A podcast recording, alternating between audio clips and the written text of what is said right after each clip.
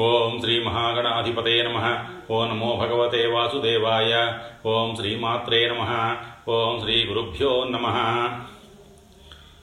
శ్రీదేవి భాగవతం నలభై తొమ్మిదవ భాగం. షష్టమ స్కందం. సూత మహర్షి వ్యాసుడు జనమేజేడికి చెబితే నువ్వు మాకు చెబుతున్న ఈ దేవి చరితామృతాన్ని ఎంత గ్రోలినా తనివి తీరడం లేదు. వృత్రాసురుడి వృత్తాంతాన్ని నీ ముఖత వినాలి అనే కోరికగా ఉంది. అది వేదాలలో కూడా ప్రసక్తమైన గాథ. వృత్రుణ్ణి ఇంద్రుడు సంహరించాడు కదా. ఎలా సంహరించాడు? ఎందుకు సంహరించాడు? వృత్రుడు త్వష్ట కొడుకు కదా. త్వష్ట మహాతపస్వి. దేవతల పక్షం వాడే. ఇతని కొడుకుని సంహరించవలసిన అవసరం ఎందుకు వచ్చింది? మహాబలశాలి అయిన వృత్రుణ్ణి ఇంద్రుడు ఎలా సంహరించగలిగాడు? ఏదో మోసగించి మట్టుబెట్టాడని అంటారు.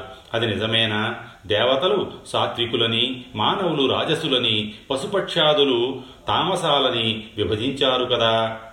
సాత్వికులైన దేవతలకు నాయకుడైన ఇంద్రుడు వృత్రుడితో విరోధించడమేమిటి? మోసగించి సంహరించడమేమిటి? దీనికి విష్ణుమూర్తి ప్రేరకుడు కావడమేమిటి? ఇదంతా వింతగానూ విడ్డూరంగానూ ఉంది. హరి దేవేంద్రులు ఇంతటి సాహసం ఎందుకు చేయవలసి వచ్చింది? ఇది పాపం కాదా? మహాత్ములు పాపాలు చెయ్యవచ్చునా చేస్తే పాపఫలం వారికి అంటుకోదా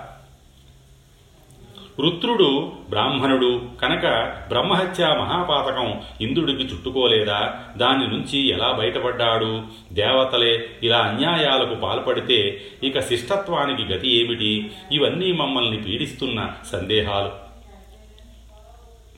వీటిని పారద్రోలుతూ ఈ వృత్తాంతాన్ని సమగ్రంగా వివరించి పుణ్యం కట్టుకో. ఇంతకుముందు ప్రస్తావన వశాత్తు శ్రీదేవియే వృత్రాసురుణ్ణి సంహరించింది అన్నావు. ఆ ముక్క మమ్మల్ని మరీ మోహపెడుతోంది. ఒకరినే ఇద్దరు సంహరించడమేమిటి? దయచేసి ఇదంతా వివరించు అని సౌనకాది మహామునులు ఆవేదనగా అభ్యర్థించారు. సౌనకాదులారా ఇవే సందేహాలు జనమేజేడికి కలిగాయి. వ్యాసుణ్ణి అడిగాడు ఆయన వివరంగా తెలియజేశాడు. అది యథాతథంగా మీకు చెబుతాను ఆలకించండి. శ్రద్ధగా వినే శ్రోతలు దొరికితే వక్తకు మరింత ఉత్సాహం కదా వ్యాసుల వారు ఆరంభించారు. వృత్రాసుర వృత్తాంతం. జనమేజయ వాసవ వృత్రాసురుల యుద్ధగాథ వేదాలలో సుప్రసిద్ధం. పురాణాలలోనూ ప్రసిద్ధమే. ఈ త్వష్టృ సుతుడిని సంహరించినందువల్ల ఇంద్రుడికి బ్రహ్మహత్య మహాపాతకం చుట్టుకుంది. చాలా యాతనలు పడ్డాడు. ప్రాయశ్చిత్తాలు చేసుకుని కడపడికి తొలగించుకోగలిగాడు. ఇంద్రోపేంద్రులు ఇద్దరూ కలిసి కపటోపాయంతోనే వృత్రుణ్ణి సంహరించారు. మాయాబలం అటువంటిది. మహామునీశ్వరులు సైతం మాయామోహితులవుతూ ఉంటారు. నింజమైన పనులు చేస్తూ ఉంటారు. విష్ణుమూర్తి ఎప్పుడు ఏ మహారాక్షసుడిని సంహరించినా కపటోపాయంతోనే కదా సంహరించింది. అతడు కూడా మాయామోహితుడయ్యే ఆ పనులు నిర్వహించాడు. ఆ మాయాశక్తికి లొంగనివాడు లేడు. ఎవరూ జయించలేని మోహనశక్తి అది. యుగ యుగాలుగా శ్రీమన్నారాయణుడు మత్స్ మత్స్యాద్ది అవతారాలు ధరించాడంటే ఆ మహా మాయాశక్తి అలా ధరింపజేసి ఆడించింది కనుకనే. గృహస్థుల మమకారాలు పాపాలు పుణ్యాలు అన్నీ మాయాగుణ కర్మలే. ఇది తెలుసుకోవడం ఎంతటి జ్ఞానులకు సాధ్యం కాని విషయం. మాయా మోహితులై విష్ణు వాసవులు దేవకార్య సిద్ధి కోసం కపటంగా వృత్రాసురుణ్ణి సంహరించిన కథాక్రమం ఏమిటంటే ఇంద్రుడికి వృత్రుడితో పూర్వవైరం ఉంది. సవిస్తరంగా చెబుతాను గ్రహించు. దేవతలలోకెల్లా ఉత్తమోత్తముడై మహాతపస్వి అయి దేవకార్యాలను సాధించడంలో నిపుణుడైన త్వష్ట ప్రజాపతిగా ఉన్న కాలంలో అనురాగంతో తనకు యోగ్యుడైన ఒక పుత్రుణ్ణి సృష్టించుకున్నాడు. అతడు మూడు తలలతో జన్మించాడు. త్రిశిరస్కుడు అతడికి విశ్వరూపుడు అని నామకరణం చేశాడు. అతడు పెరిగి పెద్దవాడయ్యాడు. రూపంలో చాలా అందగాడు. మూడు తలలతో ఏకకాలంలో మూడు పనులు చేసేవాడు. ఒక శిరస్సుతో వేదాలను అధ్యయనం చేస్తూ మరొక శిరస్సుతో సురాపానం చేస్తూ మరొక శిరస్సుతో లోకాలను చూస్తుండేవాడు. అధ్యయనం ముగిశాక ఈ విశ్వరూప త్రిశిరస్కుడు సకల దేవభోగాలను విడిచిపెట్టి శాంతుడై దాంతుడై గొప్ప తపస్సు చేశాడు. గ్రీష్మాన పంచాగ్ని మధ్యంలో నిలబడి హేమంత శిశిరాలలో సరోవరాన మునిగి నిరాహారుడై జితేంద్రియుడై ఘోర తపస్సు చేశాడు. సామాన్యులకు అసాధ్యమైన తపస్సు అది. దాన్ని చూసి ఇంద్రుడికి గుబులు పుట్టింది. ఇతడు ఇంద్రుడైపోతాడేమో తన పదవికి హాని కలుగుతుందేమో అని భయపడ్డాడు. ఇతడు ఇలాగే తన తపశ్శక్తిని పెంచుకుంటూ పోతే తన ప్రాణాలకే ముప్పు రావచ్చునని శంకించాడు. కాబట్టి ఉపేక్షించకూడదు అనుకున్నాడు. శత్రువు బలం పెంచుకుంటూ ఉంటే తెలివైన వాడెవడు చూస్తూ కూర్చోడు. కూర్చోకూడదు అని నిశ్చయించుకొని అతడి తపస్సును భంగపరచడానికి ఉపాయాలు ఆలోచించసాగాడు. ఊర్వశి రంభ మేనక తిలోత్తమ ఘృతాచి ప్రభృతులను పిలిచాడు. సహాయం చెయ్యమని అర్థించాడు. త్రిశిరస్కుడి తపస్సును నాశనం చెయ్యమని అతడిని మీ శృంగార విలాసాలతో ప్రలోభపెట్టి భ్రష్టుడిని కావించమని ఆజ్ఞాపించాడు. నా జ్వరానికి ఇది చికిత్స అన్నాడు. అందరూ కలిసి ఈ ఉపకారం చేసి పెట్టండి. నా సింహాసనాన్ని కాపాడండి. వెంటనే బయలుదేరి అని ఇంచుమించు ప్రాధేయపడ్డాడు. అప్సరసలు అంగీకరించారు. మా శక్తి మేరకు గట్టిగా ప్రయత్నిస్తామని అతన్ని లొంగదీసుకుంటామని మాట ఇచ్చి బయలుదేరారు. త్రిశిరస్కుణ్ణి సమీపించారు.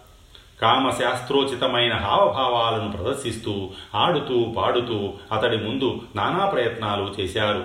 ఫలితం లేకపోయింది. అతడు కన్నెత్తి చూడలేదు. ఇంద్రియ నిగ్రహం సడలలేదు. మోగ గుడ్డి చెవిటిలాగా స్థిరంగా కూచుని తపస్సు చేసుకుంటున్నాడు.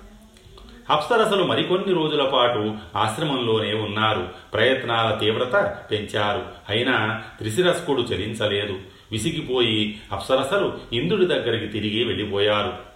అలసట దైన్యం అవమానం వీటితో అప్సరసల ముఖాలు వాడిపోయాయి. వాళ్ళు చెప్పకుండానే ఇంద్రుడికి విషయం అర్థమైంది. వాసవ మేము ఎంతగానో ప్రయత్నించాం. అయినా ఫలితం దక్కలేదు. అతడి ధీరత్వం చాలా గొప్పది. మరి ఇంకేదైనా ఉపాయం ఆలోచించు. ఆ జితేంద్రియుణ్ణి జయించడానికి మేము మా శక్తి చాలదు. అదృష్టం బాగుండి ఏ శాపము లేకుండా మేము క్షేమంగా తిరిగి రాగలిగాం. అతడు తపశ్శక్తితో అగ్నిలా వెలిగిపోతున్నాడు. జాగ్రత్తగా ఆలోచించి రంగంలోకి దిగుసుమా అని మృదువుగా హెచ్చరించి అప్సరసలు సెలవు తీసుకున్నారు. ఇంద్రుడి అసూయ సోడుముట్టింది. ఉచితానుచిత వివేకం కోల్పోయాడు. సిగ్గు శరము విడిచిపెట్టేశాడు. లోకం నిందిస్తుందోమని నిందిస్తుందేమోనని అన్న భయం వదిలేశాడు. పాపబుద్ధి ప్రకోపించింది. ఆ తపస్విని సంహరించడానికి నిశ్చయించుకున్నాడు. వాసవుడు వజ్రాయుధం ధరించి స్వయంగా బయలుదేరాడు. తపస్సమాధిలో కూర్చున్న త్రిశిరస్కుడిని చూశాడు. ఇతడు చాలా మంచివాడు ఏ పాపము చెయ్యలేదు ఎలా చంపడం అని మనస్సు ప్రశ్నించింది. ఇతడు శత్రువు ఇతడి తపోబలం ఇలాగే ఇంకా ఇంకా పెరిగితే నీ పదవికి నీళ్ళు వదులుకోవలసి వస్తుంది కాబట్టి వెంటనే సంహరించు అని దుర్బుద్ధి ప్రబోధించింది. వెంటనే వజ్రాయుధాన్ని విసిరాడు. త్రిశిరస్కుడు గిరిశిఖరంలా నేలకు ఒరిగిపోయాడు. ఇంద్రుడు సంబరపడ్డాడు. ఆశ్రమవాసులు హాహాకారాలు చేశారు. నిరపరాధిని మహాతపస్విని సంహరించిన దేవేంద్రుడు మహాపాపి అన్నారు. దురాత్ముడన్నారు. ఈ అకృత్యానికి ఫలం ఇంతకింత త్వరలో అనుభవిస్తాడన్నారు. త్రిశిరస్కుడి కళేబరం ఇంకా ప్రాణాలతో ఉన్నట్టే విరాజిల్లుతోంది. తేజో నిధిలాగా ప్రకాశిస్తోంది. బ్రతికి ఉన్నట్టే ఉంది. ఇంద్రుడు చూసి ఉలికిపడ్డాడు కొంపదీసి బతికేస్తాడా ఏమిటని భయపడ్డాడు. క్షణకాలం ఖిన్నుడయ్యాడు. వెంటనే తేరుకొని తక్షుడనే సన్నిహితుడిని పిలిచాడు. తక్ష వీడి శిరస్సులు ఖండించు. ఇంకా బతికున్నట్టే కనబడుతున్నాడు. బతకడానికి వీలు లేదు. వెంటనే ఖండించు అని ఆజ్ఞాపించాడు. తక్షుడు తిరస్కరించాడు. ఇంద్రుణ్ణి అసహ్యించుకున్నాడు.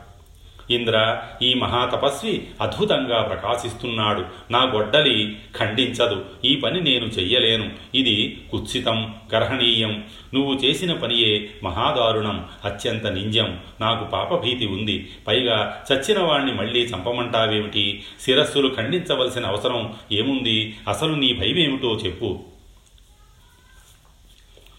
తక్ష వీడి శరీరం ఇంకా ప్రాణాలతో ఉన్నట్టు కనపడుతోంది. ముఖాలు చూడు ఎంత విశదంగా ఉన్నాయో జీవిస్తాడేమో అని నా భయం. వీడు నా శత్రువు జీవించడానికి వీలు లేదు వాసవ నీకు సిగ్గనిపించడం లేదు. ఇంతటి క్రూరకర్మ చేశావు. ఋషిపుత్రుణ్ణి సంహరించావు. ఇంకా బ్రతికున్నాడేమో అని భయపడుతున్నావా? బ్రహ్మహత్య మహాపాతకం చుట్టుకుంటుందేమోనని ఆలోచించవేమిటి? ఆ భయం లేదా నీకు?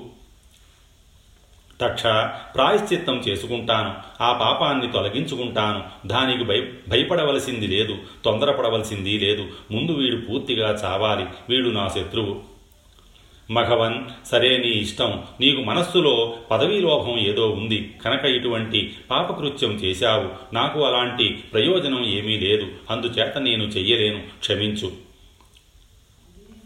తక్ష నా మాట విను. నీకు లాభం ఉండేట్టు చేస్తాను. యజ్ఞాలలో నీకు శాశ్వతంగా భాగం కల్పిస్తాను. యజ్ఞ పశువుల శిరస్సులు నీకు దక్కేట్టు చేస్తాను. నాకు ఈ ఉపకారం చేసి పెట్టు వీడి శిరస్సులు ఖండించు. నువ్వు ఈ ప్రియం నాకు చేస్తే నేను ఆ ప్రియం నీకు చేస్తాను. కాదనకు. గొప్ప అవకాశం జార విడుచుకోకు ఈ ప్రలోభానికి తక్షుడు లొంగిపోయాడు. సంబరపడ్డాడు. గండ్రగొడ్డలు తీసి మూడు శిరస్సులు ఖండించి మూడు వైపులకు విసిరేశాడు. ఆ శిరస్సులు పడిన ప్రదేశాల నుంచి పక్షులు వేల సంఖ్యలో ఆవిర్భవించాయి. ఒక శిరస్సు ముఖం నుంచి కలవింకాలు అంటే పిచ్చుకలు మరొక తల నోటి నుంచి తిత్తిరి పక్షులు ఇంకొక శీర్ష వదనం నుంచి కపింజలాలు అంటే కముజు పిట్టలు అసంఖ్యాకంగా పుట్టుకొచ్చాయి.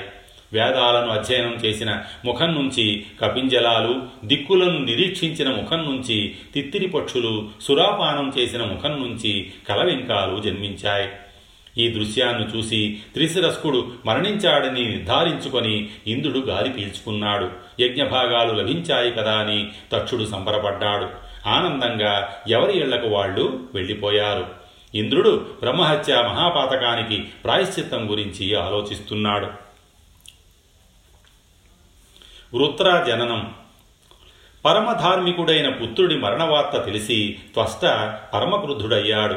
ఏ పాపము ఎరగని నా కుమారుణ్ణి సంహరించావు కాబట్టి నిన్ను సంహరించే మరొక పుత్రుణ్ణి సృష్టిస్తాను. ఇంద్ర నా తపశ్శక్తి ఏమిటో చూపిస్తాను. నీ పాపానికి ఫలం అనుభవిద్దువుగాని అని మనస్సులోనే దృఢంగా సంకల్పించుకున్నాడు. వెంటనే క్రోధాగ్నితో సమానంగా యాగాగ్ని యాగాగ్నిని రగులు కొలిపాడు. అధర్వణ మంత్రాలతో అష్టరాత్ర హోమం చేశాడు. అగ్నికుండం నుంచి పావకోపముడైన పుత్రుడు ఆవిర్భవించాడు. ఇంద్ర శత్రు నా తపశక్తితో వృద్ధి పొందు అని త్వష్ట ఆశీర్వదించాడు. క్షణాలలో అతడు ఆకాశమంత ఎత్తు ఎదిగాడు. దశ దిశలకు బూరటిల్లి విరాట్ స్వరూపంతో నిలబడ్డాడు. కాలమృత్యువులాగా ఉన్నాడు. తండ్రి ఏమి చెయ్యమంటావో ఆజ్ఞాపించు. ముందుగా నాకొక నామకరణం చెయ్యి. నువ్వేదో బాధపడుతున్నట్టున్నావు. ఏమిటి కారణం? నీ దుఃఖాన్ని నశింపజేస్తాను. ఇది నా వ్రతం. నేను జన్మించాక కూడా నా తండ్రి దుఃఖించటమా? వీలు లేదు. నీ దుఃఖం ఇప్పుడే తొలగిస్తాను. కారణం చెప్పు. మహాసముద్రాన్ని ఆపోసనం పట్టగలను. ధరాధరాను పిండి కొట్టగలను సూర్యబింబాన్ని అరచేతితో అడ్డుకోగలను దేవతలతో సహా ఇంద్రుణ్ణి తుదముట్టించగలను యమధర్మరాజును మట్టి కరిపించగలను ఈ భూగోళంలో ప్రజానీకాన్ని పెకలించి సముద్రంలోకి విసిరేయగలను. తండ్రి ఏమి చెయ్యమంటావో చెప్పు. ఈ మాటలకు త్వష్ట మురిసిపోయాడు పుత్రక. వృజినం నుంచి నన్ను రక్షించడానికి నువ్వు శక్తుడవు కనుక ఇప్పటి నుంచి నీ పేరు వృత్రుడుగా ప్రఖ్యాతి వహిస్తుంది. వృజినాత్ త్రాతు మధునా యస్మాతో శక్తోసి పుత్రక తస్మాత్ వృత్ర ఇది ఖ్యాతం తవ నామ భవిష్యతి.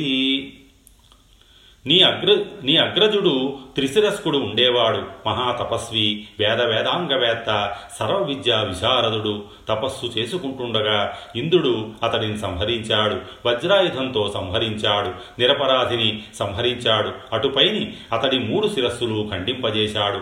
అందుచేత ఓ పురుష శార్దూలమా నువ్వు ఆ పాపిష్టి ఇంద్రుణ్ణి సంహరించు. వాడికి సిగ్గు లేదు పాపం లేదు బుద్ధి అంతకన్నా లేదు. బ్రహ్మహత్య మహాపాతకివాడు వాడిని నువ్వు సంహరించాలి అంటూ త్వష్ట పుత్రశోకంతో బోరున విలిపించి విలపించాడు.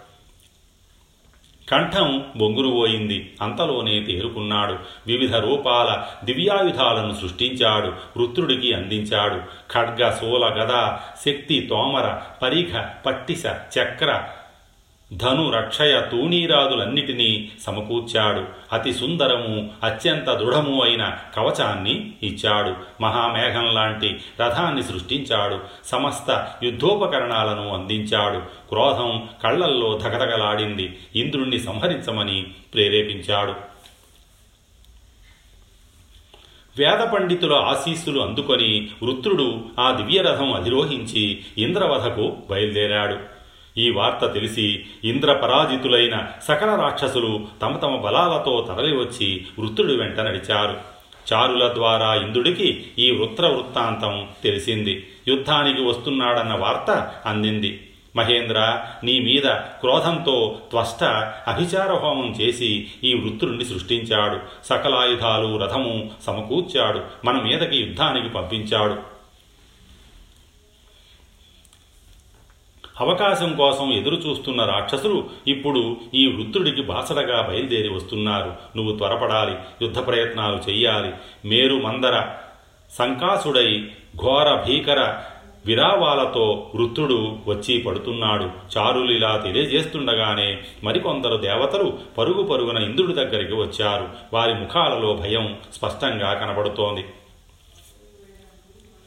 దేవనాయక మన నగరంలో అంతటా అపశకునాలు కనిపిస్తున్నాయి. కాకులు గ్రద్దలు డేగలు అరుస్తూ భవనాల మీద ఎగురుతున్నాయి వాల్తున్నాయి పెంపుడు పక్షులు కూడా చీచి కూచి నినాదాలు చేస్తున్నాయి. గజాస్వాది వాహనాల కన్నుల్లో నుంచి ధారగా నీరు కారుతోంది. ఇటీవల రెండు మూడు రోజులుగా అర్ధరాత్రి పూట రాక్షసాంగనల రోదన ధ్వనులు దేవతా భవనాలలో వినిపిస్తున్నాయట. భవనాగ్రాల మీద ఉన్న పతాకాలు ధ్వజస్తంభాలు తమంత తాము నేలకు పడిపోతున్నాయి. నల్లని వస్త్రాలు ధరించిన స్త్రీలెవరో వికృతాకారాలతో ఇంటింటికి వెళ్ళి గృహ యజమానులను ఖాళీ చేసి త్వరగా పారిపోమని బెదిరిస్తున్నారట. దేవకాంతలకు రోజు దుస్వప్నాలు వస్తున్నాయట. రాక్షస స్త్రీలు వచ్చి తమను జుట్టు పట్టుకొని లాగుతున్నట్టు కళలు వస్తున్నాయట. రాత్రిపూట నక్కల కూతలు భీషణంగా వినిపిస్తున్నాయి. మహేంద్ర ఈ దుర్నిమిత్తాలకు కారణం ఏమిటో తెలియక ఏ ఉపద్రవం రాబోతోందో అని దేవతలందరూ భయపడిపోతున్నారు ప్రభు. చారులను దూతలను పంపించివేసి ఇంద్రుడు బృహస్పతిని దర్శించాడు. దుర్నిమిత్తాలను శాంతింపజెయ్యమని దేవతలకు తనకు మనశ్శాంతిని ప్రసాదించమని ఏదైనా చక్కటి ఉపాయం చెప్పమని అభ్యర్థించాడు.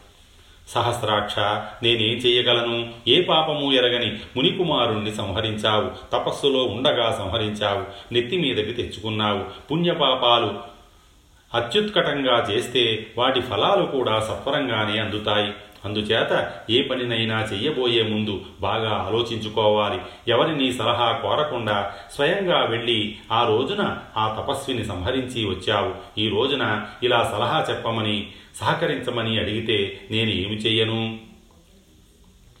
పరుల మనస్సులను నొప్పించే పనులు ఎప్పుడూ చెయ్యకూడదు. పరపేడ పరాయణుడికి ఎప్పుడూ సుఖం ఉండదు.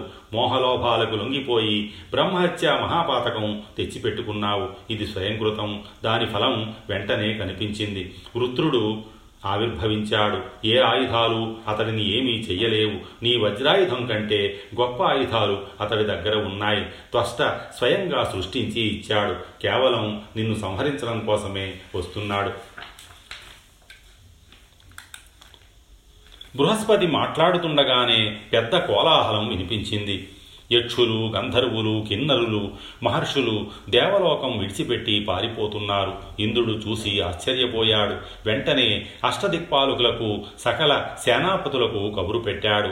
వసువులను రుద్రులను అశ్వినులను సూర్యచంద్రులను తమ తమ సేనలతో బయలుదేరి రావలసిందిగా ఆజ్ఞలు పంపించాడు.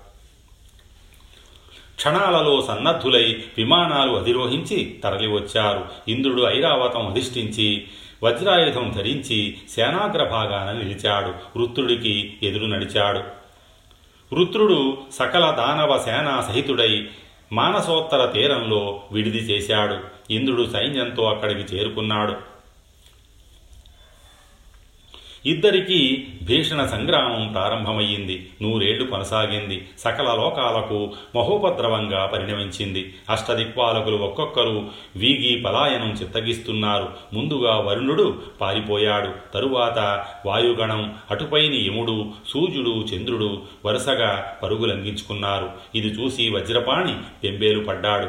తాను రణరంగం విడిచి పలాయనం చిత్తగించాడు. వృత్రుడు విజయగర్వంతో ఆశ్రమానికి తిరిగి వచ్చాడు. తండ్రి తండ్రికి నమస్కరించాడు. తండ్రి ఇంద్రాది దేవతలను జయించాను. అందరూ కకావికలై పారిపోయారు. సింహాన్ని చూసిన లేడి పిల్లల్లా పారిపోయారు. ఇంద్రుడు కాలికి బుద్ధి చెప్పాడు. అతడు ఐరావతాన్ని బంధించి తీసుకువచ్చాను. ఇదిగో స్వీకరించు. భయపడి పారిపోతున్న వారిని సంహరించకూడదు అనే నీతికి కట్టుబడి ఇంద్రాదుల్ని విడిచిపెట్టాను. మరింక ఇప్పుడు ఏమి చెయ్యమని ఆజ్ఞాపిస్తావో చెప్పు చేస్తాను. కుమారుడి మాటలకు త్వష్ట సంతోషించాడు. చిరంజీవి ఈ వేళకి నేను పుత్రవంతుణ్ణి అయ్యాను. నా జీవితం సఫలమయ్యింది. క్రోధం చల్లారి మనస్సు శాంతించింది. నీ శక్తి సామర్థ్యాలు చూశాక ధైర్యం వచ్చింది. కానీ పుత్రక మరొక్క ఉపకారం నువ్వు నాకు చెయ్యాలి. అదేమిటంటే చెబుతాను విను. నువ్వు సావధాన చిత్తుడివై దృఢ సంకల్పంతో స్థిరాసనం వేసుకుని తీవ్రంగా తపస్సు చెయ్యాలి. బ్రహ్మదేవుణ్ణి ప్రసన్నుణ్ణి చేసుకోవాలి. అవినాశిత్వాన్ని వరంగా పొందాలి. అప్పుడు దురాచారుడైన ఇంద్రుడిని సంహరించాలి. ఇది నా కోరిక. నెరవేర్చు. తపస్సు చేసేటప్పుడు జాగ్రత్తగా ఉండు సుమా. ఇంద్రుడు జిత్తుల మారి తపస్సులను భంగపరిచే విద్యలో అతడికతడే సాటి. ఏనాడు నమ్మకు. ఇది గుర్తుంచుకుని తపస్సుకు ఉపక్రమించు. తపస్సు వల్ల సాధ్యం కానిది ఏదీ లేదు. రాజ్యభోగాలు సకల సంపదలు బుద్ధి వైభవాలు యుద్ధ విజయాలు అన్నీ తపస్సులకే సాధ్యం. బ్రహ్మను ఆరాధించు. అతడు సంతృప్తి చెందితే ఏ వరమైనా ఇస్తాడు. వరం పొంది పాపిష్టి ఇంద్రుణ్ణి సంహరించు. తపస్సు చేసుకుంటున్న నిరపరాధిని సంహరించి నాకు పుత్రశోకం కలిగించిన దుర్మార్గుడు వాడు. వాడు అంతరించే వరకు నాకు మనశ్శాంతి లేదు. నువ్వే సమర్థుడివి. నా పుత్రశోకం తొలగించు. స్వస్తి. శ్రీ ఉమామహేశ్వర పరబ్రహ్మార్పణమస్తు.